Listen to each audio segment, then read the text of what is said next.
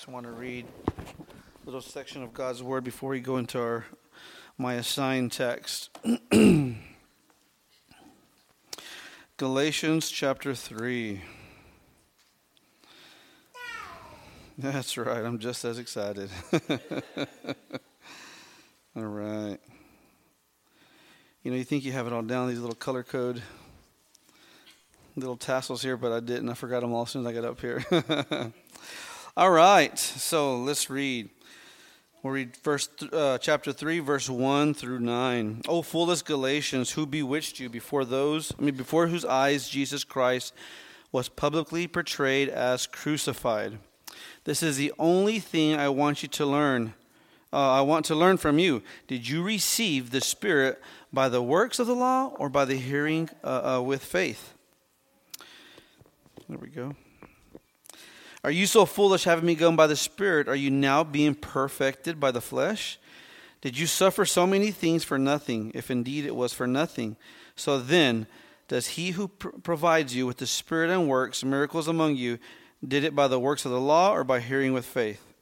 So just as Abraham believed God and it was counted to him as righteousness, so know that those who are of faith, those are the sons of Abraham. And the scripture, foreseeing that God would justify the Gentiles by faith, proclaimed the gospel beforehand to Abraham, saying, All the nations will be blessed in you. So then, those who are of faith are blessed with Abraham, uh, the believer. So, all those who have the Holy Spirit, who are sealed with the Holy Spirit, are children of Abraham, children of God. Can I get uh, Wes? You don't mind opening us in a word of prayer?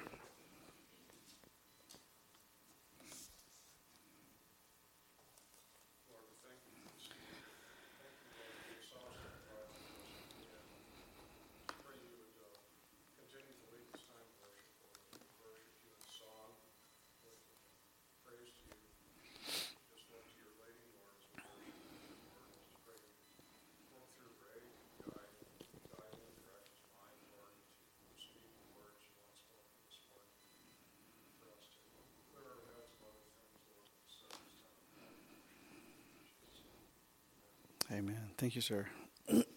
All right. So I've been assigned First John. We go to First John now, chapter 2, and verses 28 and 29. Probably be a shorter message than I normally give. Two verses.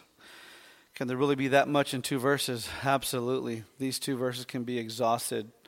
And so, um, um, yeah, but I decided to, to make it a little bit more compact. Uh, a lot of riches in these two verses. And uh, at first, I'm like, man, it's going to be hard to get two verses, right? And to get 45, 50 minutes. And uh, I think the, the meat is there. So we'll go and look at it, take a look at it, and, and then see what the Lord has to offer us today. So, all right. 1 John 2 28 through 29. And now, little children, abide in him, so that when he is manifested, we may have confidence and not shrunk away from him in shame at his coming. If you know that he is righteous, you know that everyone also who does righteousness has been born of him. So, this is kind of a middle section here, kind of like Owen. He kind of said he had that, that gut feel, right? I, I had the same thing. Um, I looked at many commentators to kind of see where they split these verses at. And Some of them you know, went from 26 to 29. Some of them went from 28 to chapter 3, verse 3. Some uh, just split it by itself. So as I began to look at it, I kind of look at it a grade. It's a transition point, and it's going from, you know, uh, this perspective to this perspective. Um, I'll probably get ahead of my notes here, but you'll see before he mentions Christ, Christ, Christ. Then once we get to chapter 3, he mentions God. Everything he references back to God himself. So you kind of see this transition here. Um, I didn't never, I've never really caught that until just studying it. But uh, you'll see that if you go back and look. Does it, what does it mean? I don't know what it means. Nobody would explain it to me, and I couldn't figure it out myself. But it happens, right? And so there's one of those mysteries that I'll let you go back home and study and figure out on your own, and you can pull your hair out as I tried to pull mine out. So I pull it from the back, so when I comb my hair back, it covers it. So I'm just kidding. But anyways, uh, you'll see that. And so um, let's start out here. It says the intro, and now we look at the first two verbs, I mean words in our in our message here. It says the intro, and now it starts a new thought, which is the return of Christ. If you look at the end of verse 28, he says that at his coming, okay? Uh, when he is manifested, we see in the middle of the verse there. So we have this new thought. Uh, he is the coming or return of Christ. John addresses the readers for the third time as little children. You've heard Owen um, uh, talk uh, uh, uh, intensively, or not intensively, but uh, uh, multiple times about that, right, in depth, um, which again reaffirms his affection for them. Okay? We see for the third time he mentions the phrase abide. In last week's message, we, it was brought up twice, and here we see it the third time. Abide in Him. And again, no one went into detail on what that means, so I won't exhaust that. So again, but uh, this here, which was a, which has, which was His command in verse twenty-seven, right? So the word abide was a commandment, right? To abide. But John now adds a new motive, right? Abide in why? In Christ's return. Okay, so the word parousia, the Greek word there, uh, means coming or appearing. Okay, the verse here is talking about Christ's second coming. This is the only time that parousia is used in John's writings. Okay, the word is used in the Olivet Discourse. If you look at the word, uh, the book of Matthew, the Gospel of Matthew, in some of Paul's writings, you'll see it. You'll see this word in James.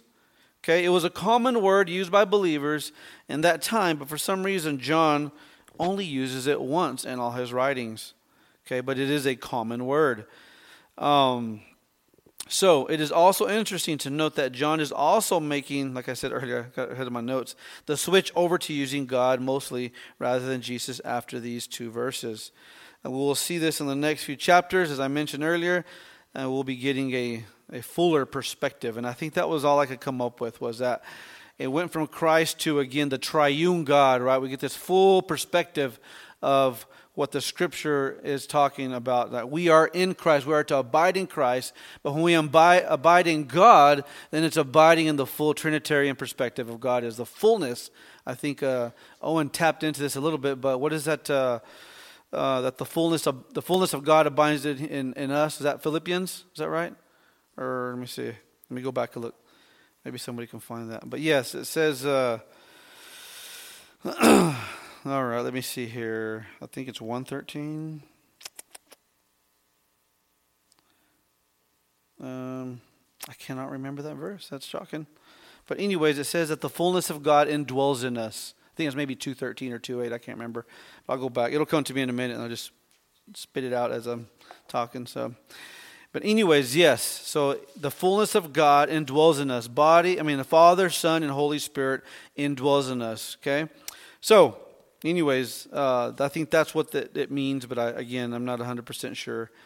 But, uh, anyway, so verse 28 now. Let's take a, um, a little look here. It says, And now, little children, abide in him, so that when he is manifested, okay? Now, some of your translations might have uh,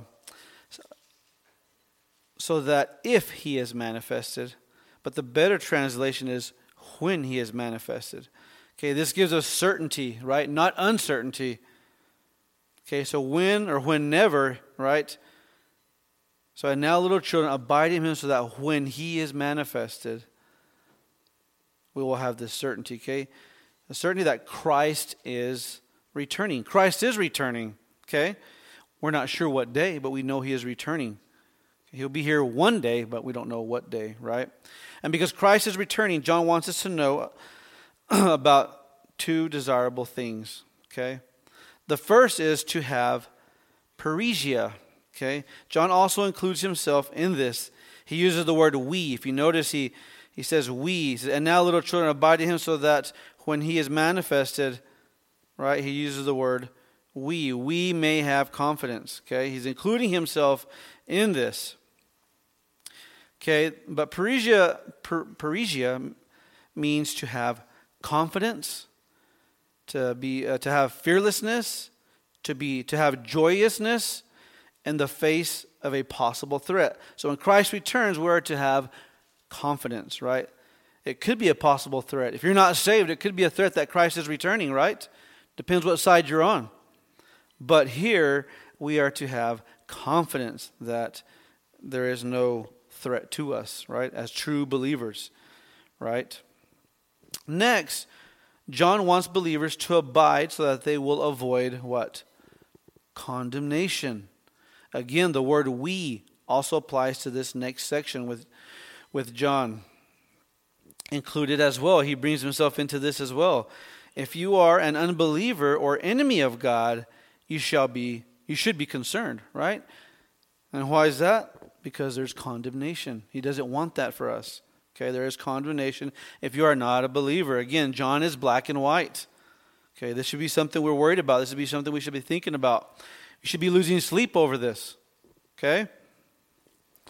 But John, in chapter 1, verse 4, tells us that he writes to promote his readers' joy. We are to be excited and confident that he is coming, that he is returning. Are you excited? Are you confident? I am. I'm ready for him to come. In fact, Revelation, the last chapter, tells us to pray for Christ's return. Do you do that often? I do. Now, the Apostle Paul has the same message. We read in Colossians 1 21 and 20 through 23. It says, And although you were formerly alienated and enemies in mind and in evil deeds, but now he reconciled you in the body of his flesh through death in order to present you before him holy and blameless and beyond reproach. If indeed you continue in the faith firmly, firmly grounded and steadfast, and not moved away from the hope of the gospel which you have heard, which was proclaimed in all creation under heaven, and of which I, Paul, was made a minister. Okay, we see earlier in verse 19 that they went out from us, but they were not readily of us, for if they were of us, they would have remained with us. But they went out so that it would be manifested that they all are not of us. Okay? Only those who are sealed with the Holy Spirit, faithful to the Lord and His Word, are truly saved and are bearing righteous fruit. Okay? Hear what I said. They are bearing righteous fruit. Again, John is black and white. Um, so I'm trying to speak from that perspective. Now, the word teaches us that God holds us in his hand. We don't hold him onto him, he holds onto us. We look at John 10 27. He says, My sheep hear my voice, and I know them, and they follow me. And I give eternal life to them, and they will never perish, ever. And no one will snatch them out of my hand. My Father, who has given them to me, is greater than all, and no one is able to snatch them out of the Father's hand. Isn't that amazing? We hold the Lord holds on to us. I, there's a pastor that preaching one time, and he gave an illustration of this. I always use it. I think it's really really cool. But there's a father who's getting ready to cross a, a busy street, and uh, you know how you have a little kid, right? You can picture little Matthew, and you're getting ready to carry him across the street, right? And or, or even myself, little Christopher, right? You grab him by the hand, or you grab him by his wrist while he's holding on to your thumb. And as you're going, you're you're kind of like going fast because these cars are coming. As you go, he's swinging and he's holding on, right? And he and at the end, he's like, a Papa or Grandpa or Mom or Dad, I held on. And you're like, yeah, you did, you did. But in all reality, you were gripped onto them, right? They thought they were holding on, but in all reality, it was the hand of the Father holding the child across that danger. And that's the idea here. That's what it is. God holds us, even though we're holding on to Him, His Word, His promises, the joy, the hope that He promises us. But in all reality, He is holding on to us. A true believer will have confidence when the Lord returns. so, meanwhile, we are to be growing in our faith and in the knowledge of the Lord. Okay? What we believe about the future has great influence on how we think and live today. What you think about the future, right? What, you, what your, your, your theology is the same thing. What, you, what your theology is will determine how you live your life. Same thing about the days to come, the future. Now imagine standing condemned before Jesus Christ and finally see the truth. Imagine this, okay? Imagine you think you got it right. You stand before God, but you're being condemned before Christ. And then at that moment, you finally see the truth, okay? After a lifetime of being wrong about Him and teaching others to do the same, then all of a sudden, one day, boom, you're going to realize you're wrong. That's a sobering thought when you, you have a false message. You have a false faith, right? Here's a few errors about Christ that are out there. So, one of the errors is that rejecting that Jesus was the Jewish Messiah, rejecting the work of cross of the cross, his atoning sacrifice, rejecting the work of the Holy Spirit, saying that he guides us to another Jesus. That's not the Holy Spirit. Rejecting Jesus as the Son of God, saying that he's just a good teacher. Rejecting that Jesus is the only true God, okay, capital T, right? There are other true small t, but those are false gods, okay? There's only one true God, everything else is an idol, it's a false God. And then also believing that Jesus is the spirit brother of Satan. Okay? There are those who believe these things and will misguide you. There are non Trinitarians, those who believe that they call it the oneness of Christ. You hear people like T.D. Jakes uh, and some of these others that teach this, but they promote a false Christ. He is not a triune. In their world, he is not triune.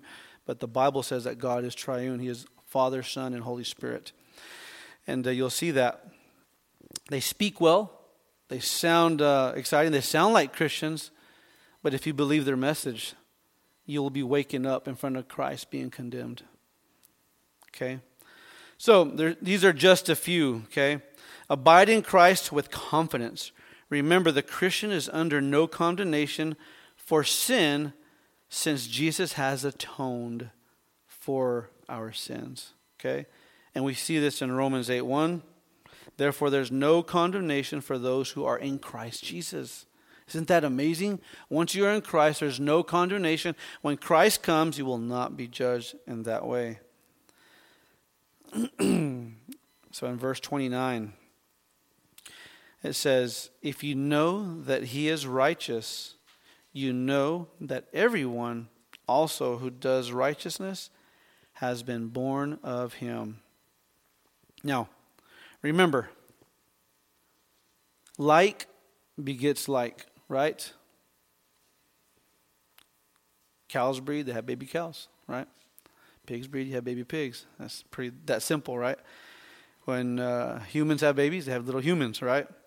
When the Lord has children, he has, uh, I'm not going to say little lords because that would be blasphemy, right? But he has, we are in his image. We're now created in his image. We're now adopted by him, and now we have a different nature. Our nature changes, okay?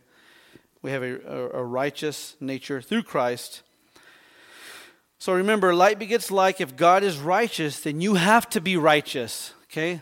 You have to be. This is not a choice or an option. If you are not righteous, then you are not of God. Because the seed of righteousness is placed in us at the moment of salvation. And if there is no righteousness in your life, then you are not of God. Black and white. John would probably preach it a lot harder than I am. So I'm afraid to get there because I, my, the conviction of my own soul, right?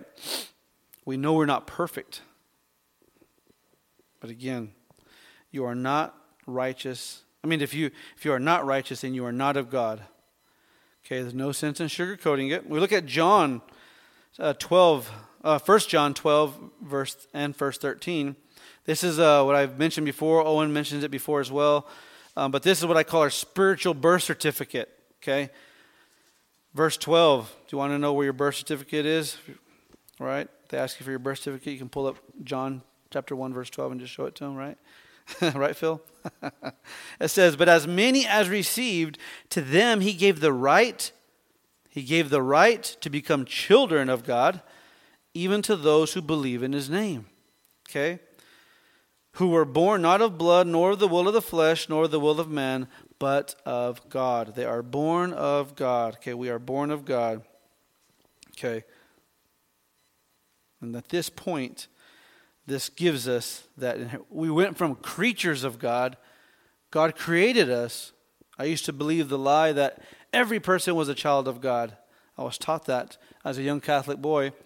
I remember my, my grandmother, my grandparents, oh, we are all children of God. And I got to this verse and I said, no, we are not children of God. I said, because it's saying that I'm becoming a child of God when I believe. Then what was I before? And I figured out that I was an enemy of God. Right? We've seen that song, Jesus, Thank You. Right? Once you're into me, now seated at your table. Beautiful song. Uh, that song is just powerful to me from that perspective. But we were his enemies before. We were just creatures of God, but now we are um, children of God. Okay? It's a sobering, a sobering thought. So if you're an unbeliever and you pray, God is not he is not um, obligated to hear your prayers. He can if he wants, right? But God will always hear the prayer of salvation. Remember that. When you call out to God for salvation and you're sincere and it's real, he will always answer that prayer no matter what. Okay? But everything else, he is not obligated to listen or to answer it. All right. All right. So, I scrolled up a little too much. My thumb got excited there. All right. So, all right. So we look back at the verse. If you know that he is righteous, you know that everyone else who does righteousness has been born of him. Now, if you notice, there's two no's here. The first no has a sense of perceiving an absolute truth. Okay? So if you know, if you truly know that he is righteous, if you absolutely know that he is righteous, the second no conveys uh, to know by experience, to recognize, or to, to perceive, right? Come to perceive. So if you know that he is righteous, you know that everyone also who does righteousness has been born of him. You know by experience that everyone also who does righteousness has been born of him, right? By experience, he's saying that if you are truly righteous, then people can see this in you, right? You know by experience that everyone also who does the righteousness has been born of him. Again, the fruit, right? Is there a changed life? Is there a righteousness in your life? True believers are verified not by what they claim, but how they live. Right? How they live. That's one of the reasons, or kind of one of the reasons, but the same concept of why we don't do a um, an altar call. Okay, anybody can come up here to the front and have a false conversion to look like you're being saved. What we want is we want to preach the message and have your heart convicted, and that you go home and begin to live a changed life because it was real between you and the Lord. We don't want you to come up here because I call that popcorn Christianity. I've seen multiple people pop up, but maybe 1% of those people truly stick to salvation. What we want is we want you knocking on our door saying, I want to be baptized. Now I want to walk up there and show everybody what I've done, the commitment that I've made. And when you do that, now you bring yourself forward, right? And you show people what you have done. Now you're living out uh, this faith that you believe. True believers are verified not by what they claim, but how they live and you want to tell everybody, I've made this decision, I want to be baptized, now watch me and hold me accountable. Interesting. So, true believers know that God is righteous. Okay? We saw this in that first section. Um, in 1 9, we see he is righteous to forgive sin. We went over this. And in 2 1, he also intercedes before the Father and in the future, in 3 7, we see Christ's righteous life as a model to the true believers. Okay, so we have an example of a true righteous God. We know that Christ is without sin. Christ was here for three years, no sin. He was evaluated before he put on the, was put on the cross, and there was found no blame in him. Okay, and not only that, but he, he's left his word for us as a guide. Okay. One commentator, Yarbrough, in his commentary, he says that truth is that that truth is that in standing firm, which is abiding, okay, with that word that we've talked about, they are upholding the heritage into which their confession of Christ has placed them. Everyone who does righteousness has been born of him. Those who departed were never really part of the family. Those who remain steadfast, firm, know that their righteous, know that their righteous stand verifies their divine parentage, right? Is what we call the perseverance of the saints. If you continue down this path, right, your righteousness, if you stand, right, uh, your, your standing proves that you are from God, right? It is not once, it is not once both a credit uh, to the one they know to be righteous and a confirmation that they have been born of God, right? It's a confirmation to know that we have been born of God. I think I, I butchered that. Uh, he, he said something, and like, oh, I got to say this. And so I kind of butchered his quote. Sorry. But, anyways, um, what he's saying is that, um, that uh, our righteousness, our stand, our long term uh, race, standing in Him, standing in His righteousness, proves that we are of Him. Okay? All right. now, one more time, let's go back and look at verse 29. If you know that He is righteous, you know that everyone also who does righteousness has been born of Him. Now, if we are born of Him, then we are regenerated. That's what it's saying, okay? We are regenerated. Every human being who has ever lived has suffered from spiritual deadness. All of us were born dead in sin, right? Then we become alive in Christ. God the Father, God the Son, and God the Holy Spirit give new spiritual life to those who were previously dead, right? I think uh, Ephesians talks about this in their sins. And then regeneration directly addresses the gracious act of God.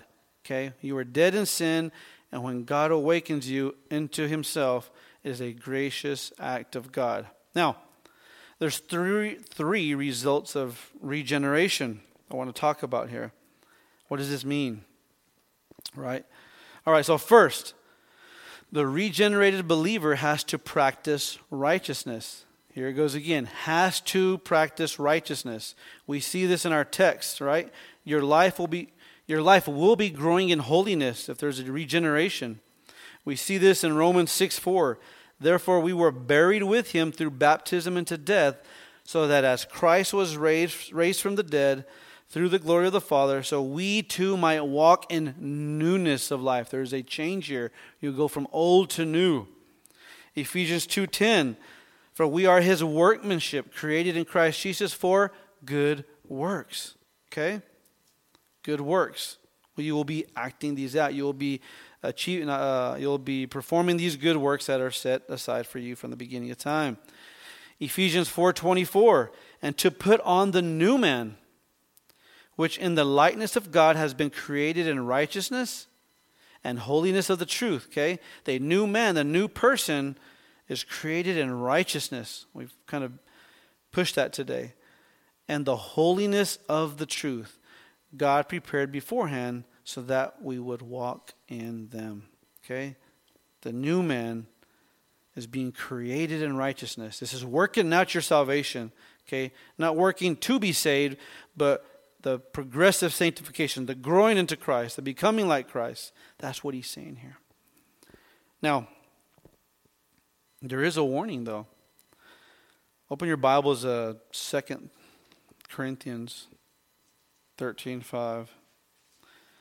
I've heard Owen talk about this as well. Seems like I'm stealing all your sermons, right, Owen? Just took what you had and pieced it all together. but that's amazing because uh, that's how the Holy Spirit works, right? We know that we're preaching the same message. So, my mentor beat this into my mind and I never could understand why. I thought it was for everybody else. Then as I matured and got more smart and more humble, I said, "Oh no, this is for me too." it says, "Test yourselves," or some of yours might say, "Examine yourselves to see if you are in the faith. Examine yourselves, or do you not recognize about yourselves that Jesus is in you, unless indeed you fail the test? Evaluate yourself." Are you truly a Christian? Are you truly saved? Do you truly believe the gospel? Are you truly have you truly been made righteous? Okay? Hmm, that's a scary verse. If you struggle with am I saved or not, that verse right there will rock your world. Right? But it's the reality. That's the negative side. That's the check, right? Q&A. Also, we look at uh, we'll look at it later in, in the future. But 1 John three nine it says, "Everyone who has been born of God does not sin, because his seed abides in him, and he cannot sin because he has been born of God." Again, will I sin? Does that mean I'm not born of God? Well, John is black and white. He's he's telling you what you shouldn't be doing. Okay, he wants you to feel guilty about your sin. That's the conviction of the Holy Spirit that's in you. If there's no conviction, then examine yourselves. Okay? So a regenerated heart will be constantly um, convicted by the Holy Spirit. Okay?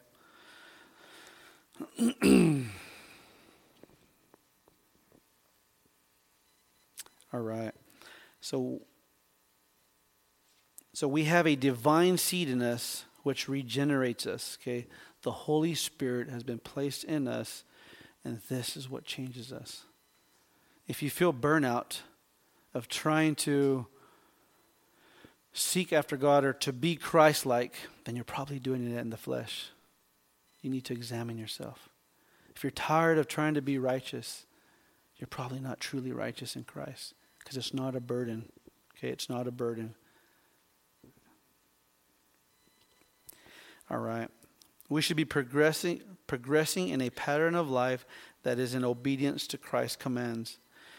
If not, we cannot make any true statements about us being children of God. Our lives must reflect what we speak.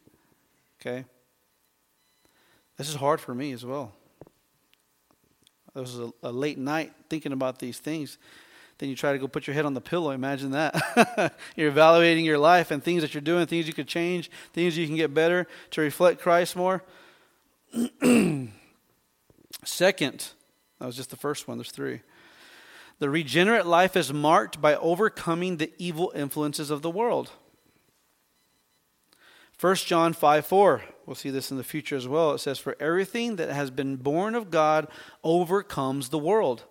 And this is the overcoming that has overcome the world, our faith. Okay?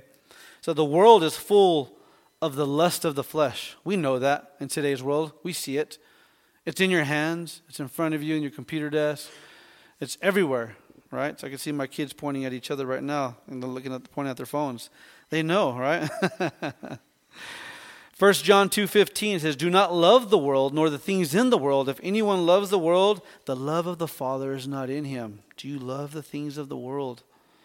Then verse 16 goes on to say, For all that is in the world, the lust of the flesh and the lust of the eyes and the boastful pride of life is not from the Father, but it's of the world. Okay? I struggle with this passage myself.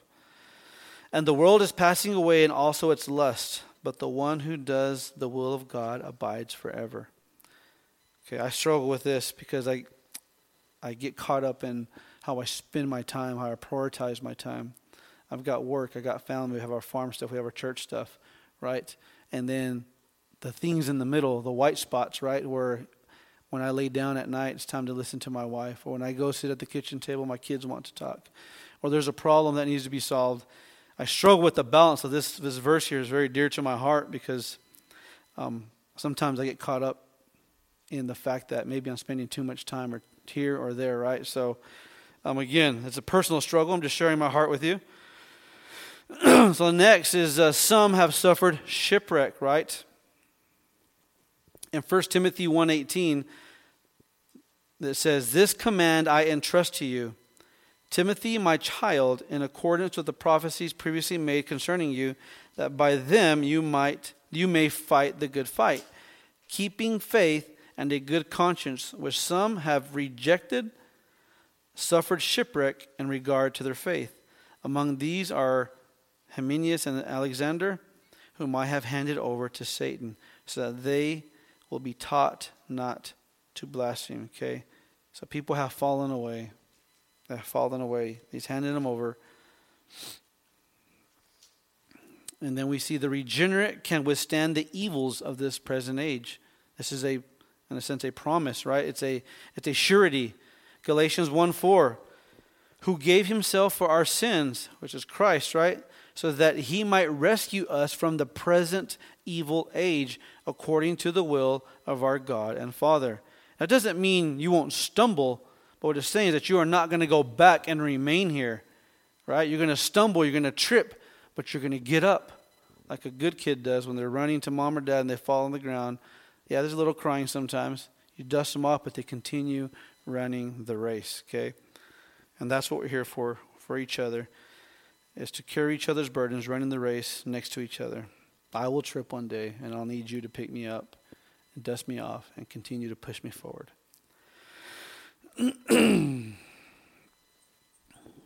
now, we will never finally and decisively yield to Satan's temptations. We go to 1 John, we're in 1 John, go to chapter 5, verse 18. We know that no one who has been born of God sins, but he who was begotten of God keeps him, and the evil one does not touch him. Isn't that impressive? It reminds me of Jonah, right? Everything around him was touched except for him. And we have that example. Not Jonah, but Job, I'm sorry. Job. Job. Um, so we will never yield to Satan's temptations completely, right? You may stumble in them, but he cannot touch you. This is a good promise. He cannot touch you, right? We can see Satan from afar, maybe next to us in something in his system, but he cannot touch you. So we as believers should never live in fear of losing our salvation. For persevering faith is the heritage of those who are truly born from above. Okay? As a regenerate person, we should not fear losing our salvation although John is challenging our faith, right? So the third one is a child of God experiences the love of his fellow believers. This was interesting. So these three points I found right, and I kind of evaluated them, and they're not my own, but I took them from somebody, and I wanted to share them with you. But we look at 1 John 4 7. So 1 John is full of tons of richness. 4 7. Beloved, let us love one another, for love is from God, and everyone who loves has been born of God and knows God. Okay? Beloved, let us love one another, for love is from God. Okay? A child of God experiences the love of his fellow believers. I know when, when I was in need, my family was in need. I saw that from many of you here in the church. It broke my heart but it, it made a, a massive impact on me. You know, when I was in the hospital, saw what the church did for us. I saw the, the meals that you brought. And um, to this day, I'm very, very, very grateful. You have no idea. I've always been so independent. I was always that guy doing that, right? Or helping out where I could. And to, to receive that blessing and not have a choice, right? Or I could say, no, it's okay. I got it. I got it, right? Or my pride was in the way. It was. Uh, a blessing. So thank you, church. I have that example to use in the future. So God is love. It is his very nature. Because of that, his nature will reflect by serving and benefiting others. And we see this the prime example John 3:16, 17 and 18 for God so loved the world that he gave his only begotten son that whoever believes in him shall not perish but have eternal life.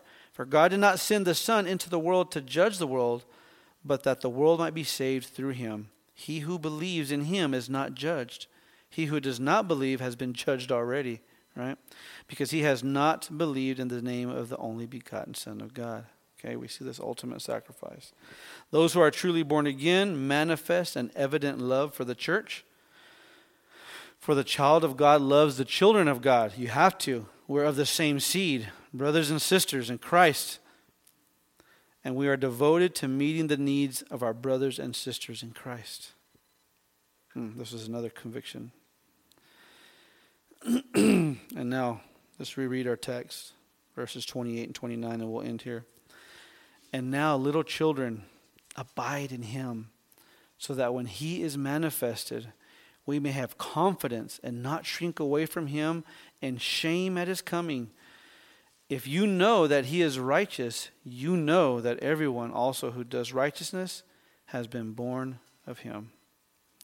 Let's pray.